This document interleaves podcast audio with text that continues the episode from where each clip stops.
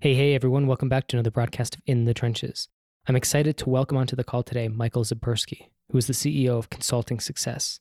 He's advised organizations like Financial Times, Dow Jones, RBC, Panasonic, and many others launch new products into global markets. And now, in his role as the CEO of Consulting Success, he helps consultants up their consulting game and figure out ways to generate new clients, increase their fees, win more proposals, and grow their business. I sit down with Michael to discuss what it takes to grow a thriving consultancy. We specifically focus on the topic of the initial consultation call and what it takes to turn a conversation into a new client. So, we cover topics like what are the questions that you should be asking on the initial consultation call? What should you be listening for? What's the type of conversation you should have? And how do you turn that conversation, that initial call, into a new paying client, a high paying client? We also talk about this idea of ROI pricing or value based pricing and why it's so critical that you don't charge by the hour, but that you actually take a look at the project and outline what the end state benefit will be, what the value will be to the client, and then you establish your fees from there. Because ultimately, that's what the client's going to be listening to. And if you lead with an hourly rate, they're immediately going to think of you as an expense. And that's my biggest takeaway, I think, from this call it might sound a little bit like common sense, but I think Michael has an incredible way of elucidating these topics in a way that I found really useful. I've already implemented this stuff since I interviewed Michael and have gotten surprisingly good results. So I'm really excited to share this call with you today. Without further ado, let's get to the conversation. So, Michael, I want to hear a little bit about how you got into what you're doing today in specifically helping consultants start and grow their consultancy, I, I, suppose, for lack of a better way to describe it. What led you to that? I know your background, you've, you've started some businesses in the past, but I'm really curious to dive into that a little bit before we get into the ground based tactics for growing a consultancy. Yeah, sounds good. We can kind of do it at warp speed because I've been building uh, consulting businesses now for over 18 years, a bit of a ground to cover there. But I started off actually out of high school with my cousin and business partner, Sam, still to this day. We started a consulting business. It was web design and development. Sam was doing the the design, the development. I was doing the marketing, the client interaction, the biz dev.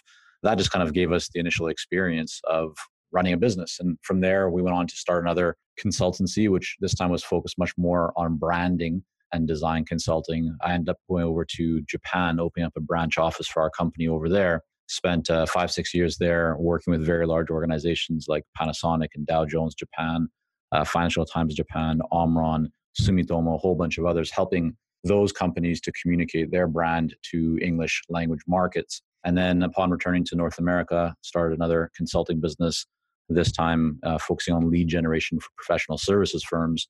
So we worked with a lot of law firms and financial advisors and insurance companies and other consultancies who wanted to generate more leads. All of that experience kind of combined got me to a place where I recognized, you know, I want to share like what I'm learning with others.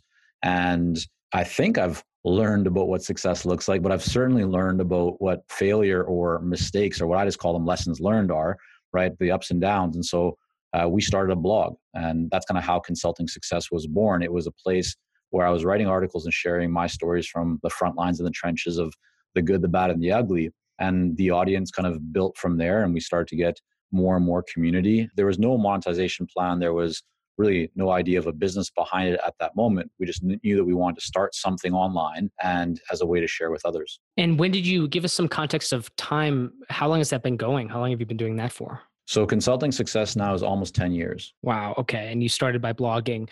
And have you consistently blogged over that decade? Yeah. So definitely. I mean, the, in the early days, it was just articles. Then it became podcast content like audio, video, we started doing all kinds of surveys and studies. So we do a consulting fee study every year. We do a marketing for consultants survey and study each year. And our, our audience has grown. You know, we now have over 33,000 consultants that are part of our community in terms of being on our on our list and many more than that coming to the website each month. That's awesome. So I'm curious how when you started this and, and kind of how you work with consultants, like let's dive into this because I'm really curious. We had a conversation offline a few weeks ago, and I found your advice really helpful for me as I've done a bit of consulting work, some advisory work, and, and just started a coaching program this past year. And I'm really curious how you approach this conversation with your clients where's the first place you start with somebody who's looking to start a consultancy? Yeah, so I mean that, that's a really great question, right? And, and it really does depend on what stage you're at. So our work has over these last you know nine ten years in terms of working with consultants has really been helping them to grow their businesses and depending on what stage they're at and what their goals are i mean some people reach out to us because they've been consulting for several years or in some cases many years they're very good at what they do they have some clients but they just have typically got to where they are because they've been in the position to receive referrals or introductions and their network has provided that runway for them but then that kind of starts to dry up and so now they're looking for help with their marketing. So they might be later on in the stage in terms of their business, but they're still early stage in terms of their marketing. And so we help them to put a marketing system and process in place that will generate leads for them consistently and really help them to build a pipeline. Others reach out when they're just getting started. You know, they're typically making that transition from a corporate environment. They may have worked as part of the government, a Fortune 500 organization, a nonprofit, a startup, whatever it is. But they again have a real expertise. That is one thing that all of our clients share is that they are experts. I mean, they really know how to provide value for the marketplace and for their clients, but they want to realize their true potential. They don't want to work a job anymore. They want to be their own boss. They want to have the freedom and flexibility. They want to have unlimited income earning potential. So their skill set is very good and it's very deep in a specific area, but they're looking for a clear path and plan to take action on to build their consulting business. And so people in that situation, really what we're looking at is helping them to go through and establish four pillars into their business. The first is ideal client clarity, getting very clear around who is your ideal client. Because without that knowledge or without that understanding, without that, that sight, it's very hard for anything else to work. Once you've developed that, then the second step is what we call magnetic messaging. And this is really developing that message, often known as a value proposition or a unique selling proposition, right? USP, where you can quickly communicate what it is that you do and what value you bring and what differentiates you from others in the marketplace, but done in a way that gets the attention, interest of your ideal clients. They want to raise their hands, so they actually want to have a conversation with you. You can then apply that to your website, to your LinkedIn profile, to conversations, to marketing materials. And because you now have clarity around who your ideal client is, you can develop messaging that will be very specific and will really resonate with that ideal client and align with their interests and the solutions that they're they're looking for in their life or in their business. The third is then what we call ROI positioning. And this really looks at how you take all of your experience and expertise and how you package it and position it and place value on it, price it, and present it in a way that works for you in terms of the lifestyle that you want to have, your income goals, the business model that you're going to use, but also, and just as importantly, works for your ideal clients. So it's about setting up your offers and your packages in a way that it's easy for buyers to say yes to a lot of consultants encounter the situation where it can take them a lot of time to kind of go through the sales cycle and there's lots of delays and so forth so what we want to help people to do is to shorten that uh, considerably so that they can really enroll clients into their service offerings as quickly as possible. And then finally it's what we call the marketing engine. So this is really again back to that system and process that you put into place that allows you to generate leads more consistently because without that then you end up just relying on referrals in your network. And while some people, again, can find that that will last them for a period of time, inevitably what happens is that kind of starts to dry up and then they're kind of left scratching their head, looking at their screen quite often, wondering, you know, when that next inquiry is going to come in. But true success is not about hope marketing, right? True success is really being in a position where you can pick and choose which clients you're going to work with and, and always feeling confident and comfortable that that next client is, is there for you. And to give some context, because I want to dive into probably each one of these four pillars, at least briefly, I'm curious the types of right now in your program, the people that you are consulting with your clients or who they've been over the last few years or so, what spaces have they been predominantly in? I'm kind of curious to get like a lay of the land of who you've worked with. Yeah, so I mean, if you name an, an industry, it's likely that we've worked with a consultant in that industry. We have consultants who are in pharmaceutical research, nonprofit, marketing, sales, innovation, branding, environment, fashion, fitness, health, manufacturing, food and beverage, finance. you know, the list goes on because here, here, awesome. here's the thing, Tom, right? Right. We're not going to teach our clients anything about their own area of expertise. So if we have a client that is an expert in helping uh, large pharmaceutical organizations launch and run and successfully complete high level, massive research projects. Like that's not my my skill set. That's not my expertise. And I'm not going to teach them anything about that that they don't know about.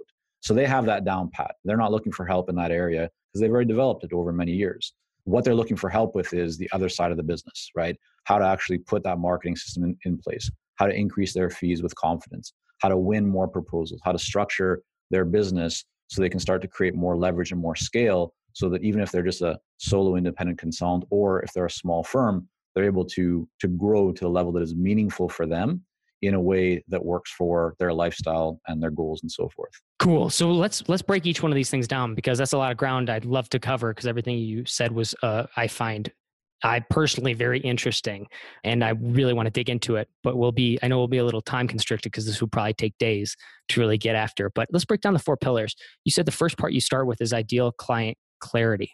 So talk me through the process of how you approach that with clients. Like when I'm a professional or I'm looking to start a consultancy, how do I break that down? How do I decide what is an ideal client versus just like, oh, these are people in this industry that maybe I could help or work with? Like, how do you guys approach that problem set? Yeah, definitely. And so I'm happy to go through this. As you mentioned, time, you know, will be a little bit of a limiting factor here. We actually just today, this morning, published a guide on becoming a successful consultant, kind of starting a consulting business.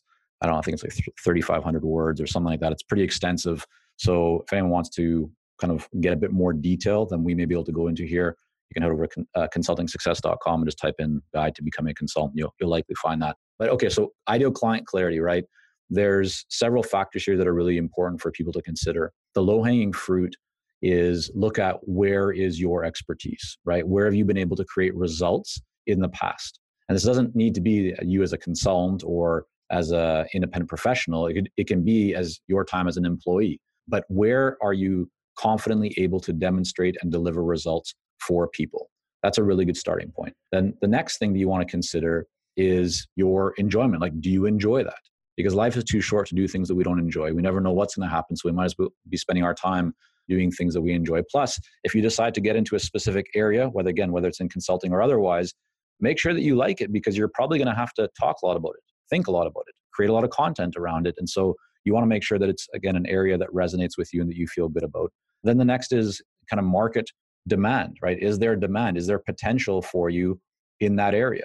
Because if there isn't you might love it but if there's no one that's going to be willing to invest in it then it's probably not going to be a good use of your time to spend time building up in that area.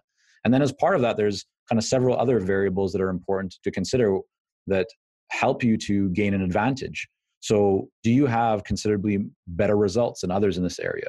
Have you been spending many years developing your skills in this area? Do you have a unique process or or methodology, you know, that has enabled people to get better results? These are all things that could give you an advantage. So you want to kind of look at this landscape. These are just a few of them, right? But when you start to think through these, they can really help you to gain better clarity around who your ideal client is. And then you can get very specific, right? You can look at geography. You can look at what is the actual title of the person? What size organization do they work within? What is the revenue or, or employee count? What is the industry? And when you start to get clarity around those things, now you can actually go out and do a little test, go onto LinkedIn or find another list and search to see who comes up. You might find there's no people that match that kind of criteria, or you might find that there's plenty. But now you can start to identify are there ideal clients in that area and do you know is there a good match between the ideal client criteria that you selected and your own skill set your own background your own kind of advantage? And you know do you think that you're going to enjoy doing that? And then the next step after that would be actually to actually go out and validate to make sure that your assumptions your hypothesis around that there is market potential and there is demand and you know there is a need that matches your skill set and, and experience that that actually exists. Wow okay. I mean that's that's good stuff. So anybody listening you may have to go back and listen to this podcast again to take all the notes because man each one of those i think is is worth considering or diving into in more depth. But what i want to actually move into is the magnetic messaging because i think some of this will be a little uh, we'll kind of come back to maybe that ideal client stuff as we kind of go through this. So you, you've gone through that process. You've thought about what's your skill set how does this impact you know the potential clients that you want to work with? Do you enjoy it? Is there that market marketplace for this service? And actually testing it out and getting some validation then you mentioned, uh, and your second pillar is magnetic messaging. So developing the value proposition or USP, what you bring to the table, what differentiates you, what gets people to raise their hands to work with you. So I'm particularly interested in how you do this, especially if, like, say, somebody's listening to this is like, well, I'm in a space that's like really boring or it's or maybe there's a lot of people in this space. How do you set yourself apart in a way that actually matters or how do you differentiate yourself in a way that matters to the ideal client? Two words, be specific. I like that. So let's let's elaborate on that. yeah, no, I'm not going to leave you hanging there. I just want to really make that point because it's so important. So this is what most people do, right? Most people say, "I help businesses grow." That's their messaging, right? And you might have some variation of that, but anyone can say that. There's nothing unique about that. What's happened in the environment, the society that we all live in these days, right? The vast majority of us, we are surrounded by options. We are surrounded by offers. We are surrounded by advertisements. We're surrounded by noise. And so the reaction that most of us have is to pretty much not pay attention to any of that stuff. The only things that really get our attention these days are things that stand out, things that are specific. That grabs us in. So with your messaging, if you're essentially saying, yeah, I help businesses grow, there's nothing there. There's nothing to hook people into. And that's why it's so important that you do the first pillar properly first, because once you understand who your ideal client is, now you can actually create a, a message that will resonate with them. So if you're helping accountants, right, or accounting firms, you can now address them in your messaging. Instead of saying, I help businesses grow, you can start off by saying, I help accountants to, and then what do you help them to do? What specifically are you able to do? And this is important. It's not just about what you are able to help them to do, it should address the problem that they have. So, what is the challenge? What is the problem that accountants have? What is the goal that they are working towards? What is meaningful for them? What does success look like? What is valuable in their minds, not just yours? Now, make sure that you include that in your messaging. Most often, people talk about, and especially consultants, right? That's my world. That's what I know about. So I'll just I'll kind of speak to that. What most consultants do is they talk a lot about inputs. They talk a lot about things that they are going to do for the client. The clients don't care about what you're going to do. Clients want the output, they want the result, they want the outcome, they want the value. So in your messaging, start off by identifying who you help and then talk about how you help them. But not just about what you do, but actually how. Like, what is the result that they're going to get from that? What is the benefit? Why should they care?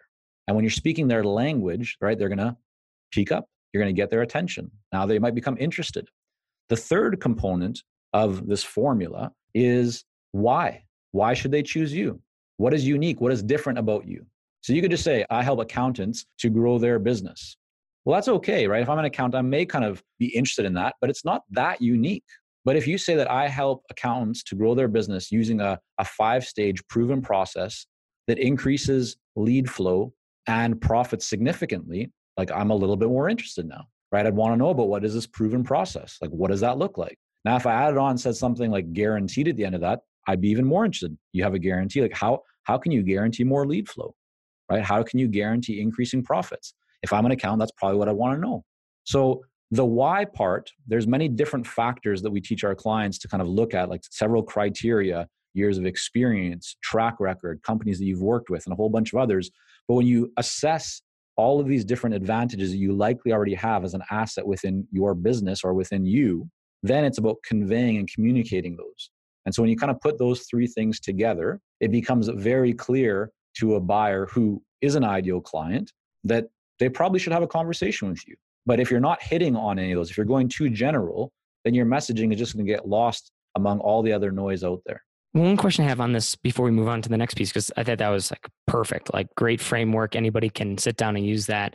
And it's probably worth revisiting for anybody listening to it. I know I will be revisiting this formula and thinking about it. Like, am I really speaking as specifically as possible in a way that matters? But is is this question is what if you do, I won't say a number of things. What if you are consulting like in a specific area, but you have the ability to say, consult in maybe some different areas. Maybe they're connected in some way, shape, or form, but it's like a different type of customer. Does that make sense? Because I, I, can get in more detail and give you an example. Well, so what, what I'm hearing you say is what if you serve more than one market or what if you have more than one service offering? Right, exactly. What, what's your what's your thoughts on this?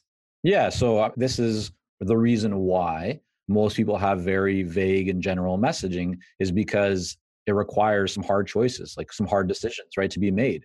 You know, specialization or or being specific is not easy, right? You can't be all things to all people. But that's why when you really create a message that is very specific to your ideal client, you will stand head and shoulders above the competition because no one else has the courage to really be specific. Most people focus a lot more on what they stand to lose than what they actually stand to gain. So in this situation, I would say think about where does the greatest source of business come from? Or who really are your ideal clients? You know do an 80-20 analysis to figure out and most likely you'll find out that yeah i have three different ideal clients but there's probably one or two of them that actually are the cream of the crop. They're the highest value. So if you can update your messaging to really focus on the highest value service offering or highest value client that'll help you right there. And other times you might find that you'll have let's say a little bit more general messaging on your website that might speak to i work with accountants and insurance brokers as an example.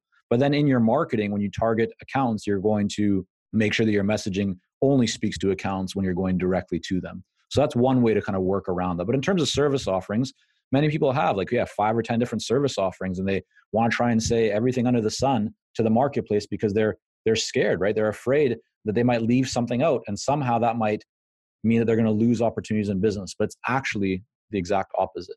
The more specific that you can be, the more that you can subtract what is not required so that you can really just leave the highest value point of contact or kind of point of information, that's what will stick. That's what will get the attention and interest of your ideal clients. So dovetailing on that, that's really useful.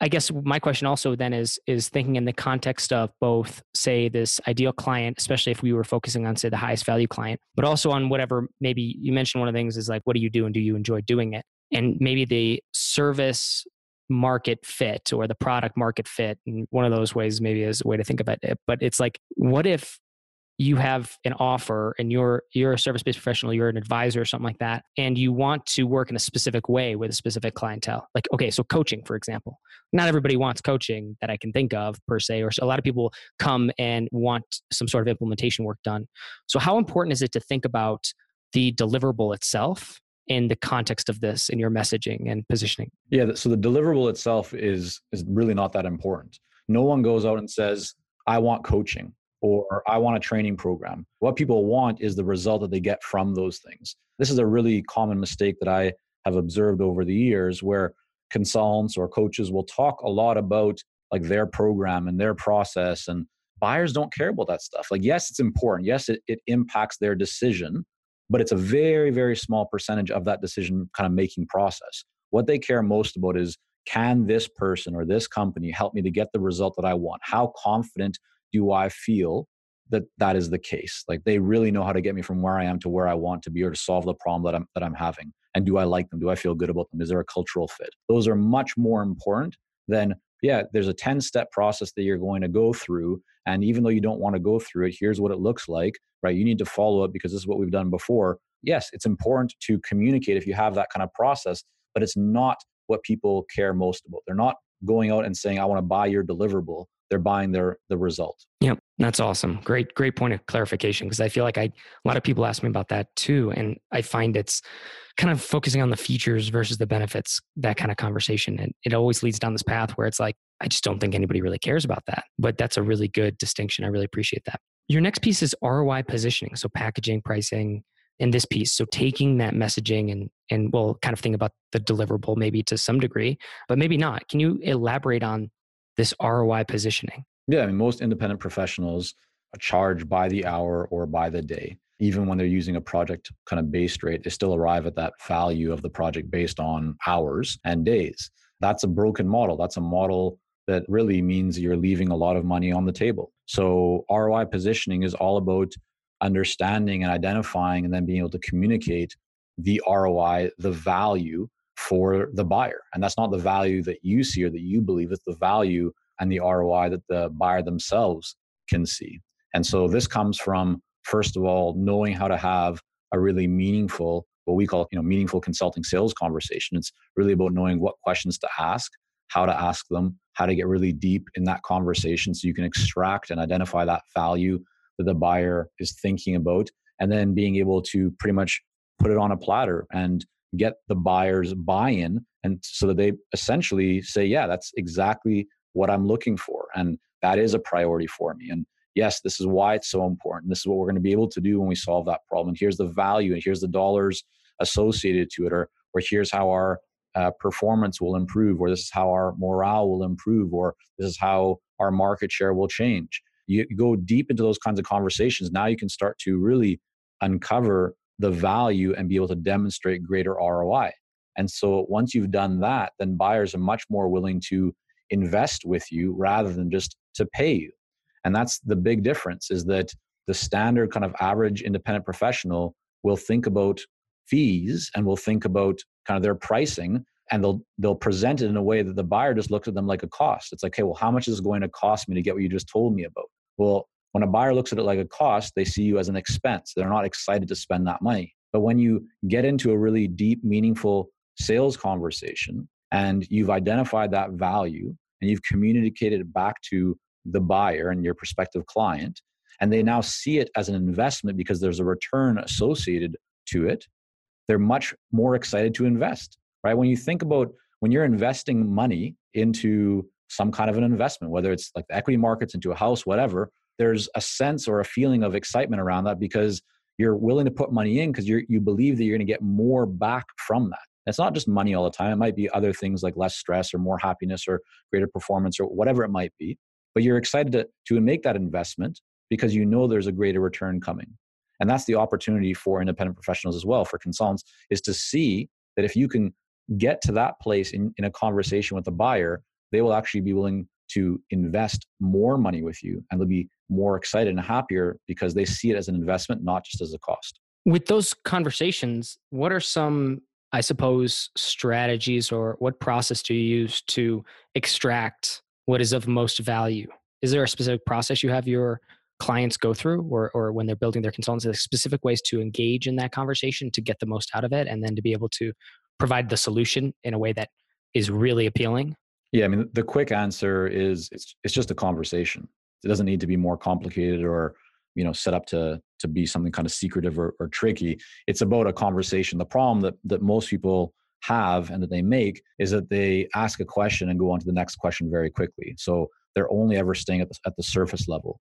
Where and that's what the novice, the early stage, you know, consultant or independent professional will do. But the more skilled, the more knowledgeable, the wiser professional will know that they need to slow things down. That when you ask a question, you don't just go on to the next one, you go deeper into that same question. Tell me more about that. Why is that the case? What does that look like for you? Why is that so important to you?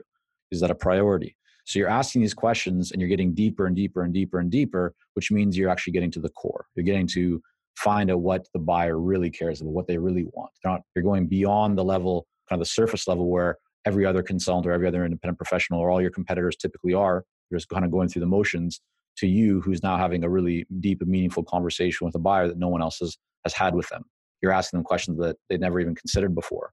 And the value starts to exchange right there and then because you know you are asking them these questions in a different way and you're going deeper, they now have to respond to them in a different way. They actually have to think through what they're saying. And so the importance, the value becomes crystallized for them as well. So yes, I mean, back to your question, Tom, we provide our clients with a whole list and a script and a template and a whole training on, on how to have these conversations. There are certain questions that we use and recommend going through.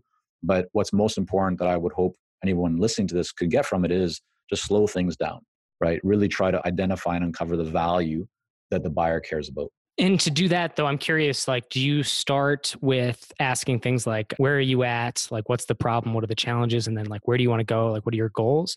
Like, is it just, is it essentially kind of that generic, but maybe like uh, whittled down because I'm, I'm really curious about how best to facilitate that this particular conversation. And i ask that because i have done a lot of calls with a lot of different people for and i don't even know what my my rate is of people who then we end up working together. But what i noticed when i first got started was sometimes the conversation moving into technicalities and things like that which i'm sure is like you don't want it to go there. So i'm just curious like besides having the conversation which i think is valuable information and what's your thoughts on like how to i suppose position this particular conversation? And when you have it you extract all the value do you usually what do you recommend like scheduling a follow-up call to provide the solution? So like you have some space in between or is it on that same call where you'd say well here's what we can do for you. Here's how we'd work together. Like how do you typically recommend people structure that piece? Yeah, so two you know separate questions there that you're asking, uh, both good. So the first one is in terms of the actual conversation from a high level. Yes, I mean you you want to explore with them where they want to go, right? Like what does success look like for them? You want to really then understand what is the challenge that they're having in getting there themselves right now. In that conversation, it should be pretty clear to both parties, and you actually want to help them to try and almost not buy from you. If you can help them to figure out that they don't need you and they can do it themselves, they probably don't need you. But in the conversation, usually what will come up as you're exploring is that, in fact, like, no, they've been trying to get to the result they want for quite some time. They clearly don't have the knowledge or skill set or resources or guidance they need to accomplish their goals. And so then you want to start working through that and you want to uncover why is it so important for them to do that now, right? Is this a priority? What happens if you don't do this right now? Okay, and if you do do this, what does that mean for you? How will things be better off? Okay, what specifically is holding you back from getting there right now? What have you tried so far? So you're going through all these kind of different steps to really, first of all, identify where they want to go and then look at, you know, what's holding them back from getting there right now? What have, what have they tried? And what are they looking for help with? And if you can figure out, if you can identify what they want, what is the result they want, and what is not working for them, and you have a way to get them from where they are to where they want to be, then it becomes a very easy transition to just offer that and say, hey, you know, would it be helpful if you had this? You know, lay it out like this is kind of the res- what they've just told you. And most of them are going to say, yeah, that would be terrific. Like that would be amazing. That's exactly what I need. You know, that's interesting because that's what we do with our clients. That's exactly what, what we could help you with. And lay it out, tell them what it's all about. And they'll most likely say, yeah, like that sounds really great. Is that a good fit? Do you think that sounds like a good fit? Yeah, it sounds like a really good fit. So that from a high level, right, is kind of what the conversation looks like.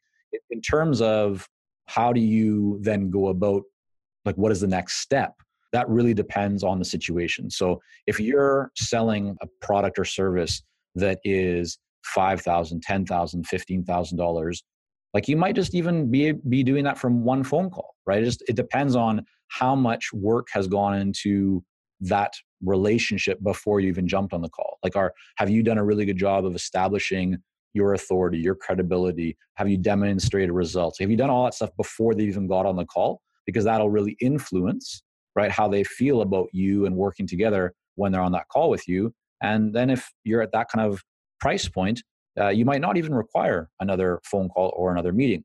But we have clients that are selling, you know, like their offerings are anywhere from let's say five thousand up to five million dollars. Right? We have clients that that land six figure deals consistently, and so you're in the vast majority of cases, you're not going to sell a six figure or a seven figure contract to a large organization or a government agency or a nonprofit with one phone call. It's going to require probably a few meetings and several interactions. And so in that situation, you know, your first call or your first conversation would really be to go through this sales process to kind of go through understanding where they are right now, right? Get a lay of the land. And the key goal is is qualification. It's like, can I help this person? Do I want to help this person? Like, does it feel like it's going to be a good cultural fit and enjoyable to work together? And then if you can help them, then the next step would be to figure out when you set up that next meeting. And typically you want to do that as quickly as possible. And you want to make sure that you do that before you end that first meeting. I love it. This is uh, fantastic. I I think anybody listening to this can actually use it. And I know i have been taking a ton of notes. So, this last piece I wanted to hit on was the pillar number four, where you guys kind of focus on that marketing engine. So, generating leads consistently.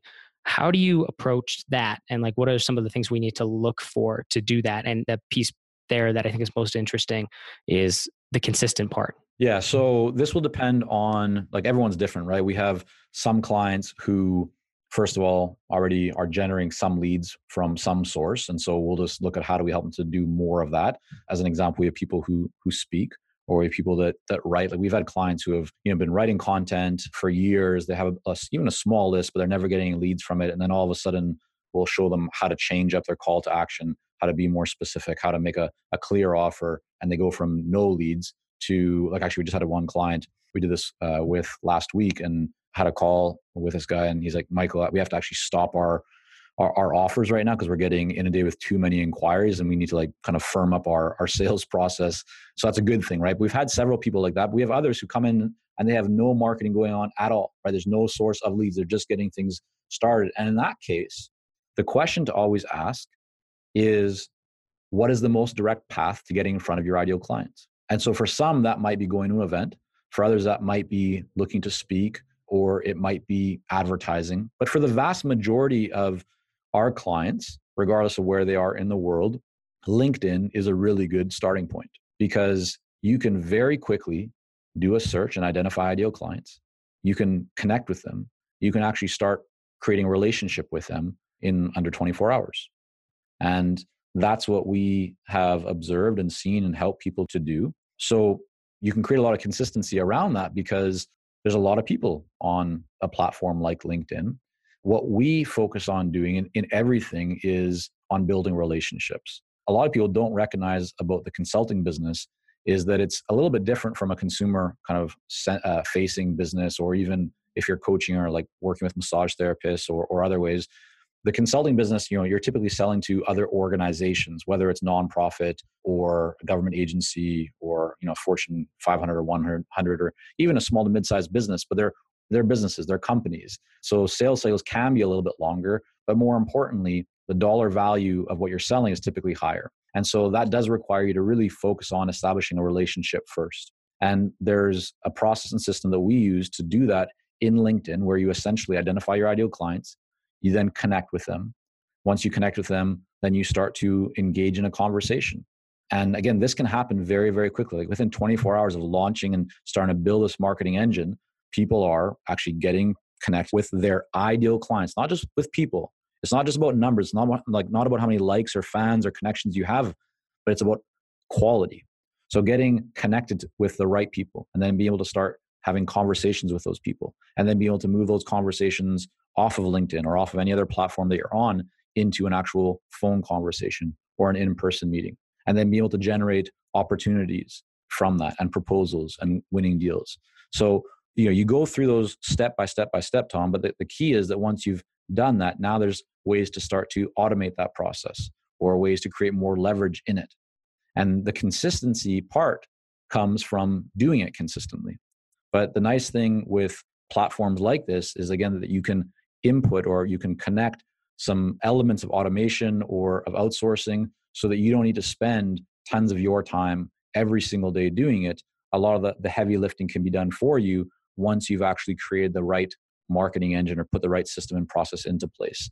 And so it's important to always have your foot on the pedal, right? To always make sure that even if you're bringing on new clients and you're, you're, you're kind of reaching close to capacity because you're busy, that never means that you should stop doing doing your marketing. So ensuring that you're always doing outreach right? You're always getting in front of new prospective clients. You're always building your pipeline. That's really the key to having consistent lead flow I love it. So one question I have is, I get a lot of uh, messages on LinkedIn, and I feel like a lot of them are garbage. They're really like I find them. A lot of these things are generic or strange, or and this is probably cases of people not doing this well. How do you typically encourage people like if they're using something like linkedin like what does it look like to for that first message if you are using this kind of process or system to you know hopefully get new clients like how do you how do you typically do the approach so it doesn't even have to be linkedin right it can be anything in marketing here's the thing treat your message treat whatever you're doing like you're actually starting to build a relationship with someone ask yourself could i actually say what i'm saying right now if I was meeting this person at a networking event, right, or at a business event. And in most cases, like you never would, because most people are kind of ingrained or they, or they learn this quote unquote marketing approach where it's all transactional. It's all like, hey, here's what, what I do. Do you want to buy my stuff? It's like, no, I don't. I don't even know you. Who are you? Like, get out of here. You would never go up to someone at an event and say, hi, nice to meet you. My name is Michael. Do you want to buy my stuff? It's really great. I've been doing this for so many years. Like, forget about you, but you want to buy my stuff? You wouldn't do that. So why are you doing it online? Right? Online is just about leverage. It's about global scale, about ease of, of access. But just because you have that ease of access and you can create that leverage doesn't mean that you should uh, forego what relationships are all about. So the best starting point is to really think about what would I say to this person if I was meeting them in person? Like, what language would I use that would make them feel comfortable? Could I say something like, "Hi, um, you know, Sarah, uh, saw that we share some similar connections or we're both based in this area. I was just looking at your work, looks like you've accomplished a lot. I'd love to connect with you. Would that sound a little bit more authentic? Probably. and then, of course, you have to reinforce that with a good profile or a good website or whatever depending on you know what medium you're using and how you're reaching out to them make sure that what they're going to see is going to, to support your authority and expertise but when it does people are very likely to connect i mean our clients see i just actually talked with a client today who's from france and she was telling me, yeah, I'm getting anywhere from 40 on the low side to 60 and 70% acceptance rate. So for every, you know, 100 people that she's sending connection requests to, she's having minimum 40 of them, but even up some cases 70 of them accepting her connection requests. And these are ideal clients. Where else can you create a connection with an ideal client at that level? That's awesome. How do you move that from there to say like the next stage? I would guess would be like a call because again, this would be the next piece.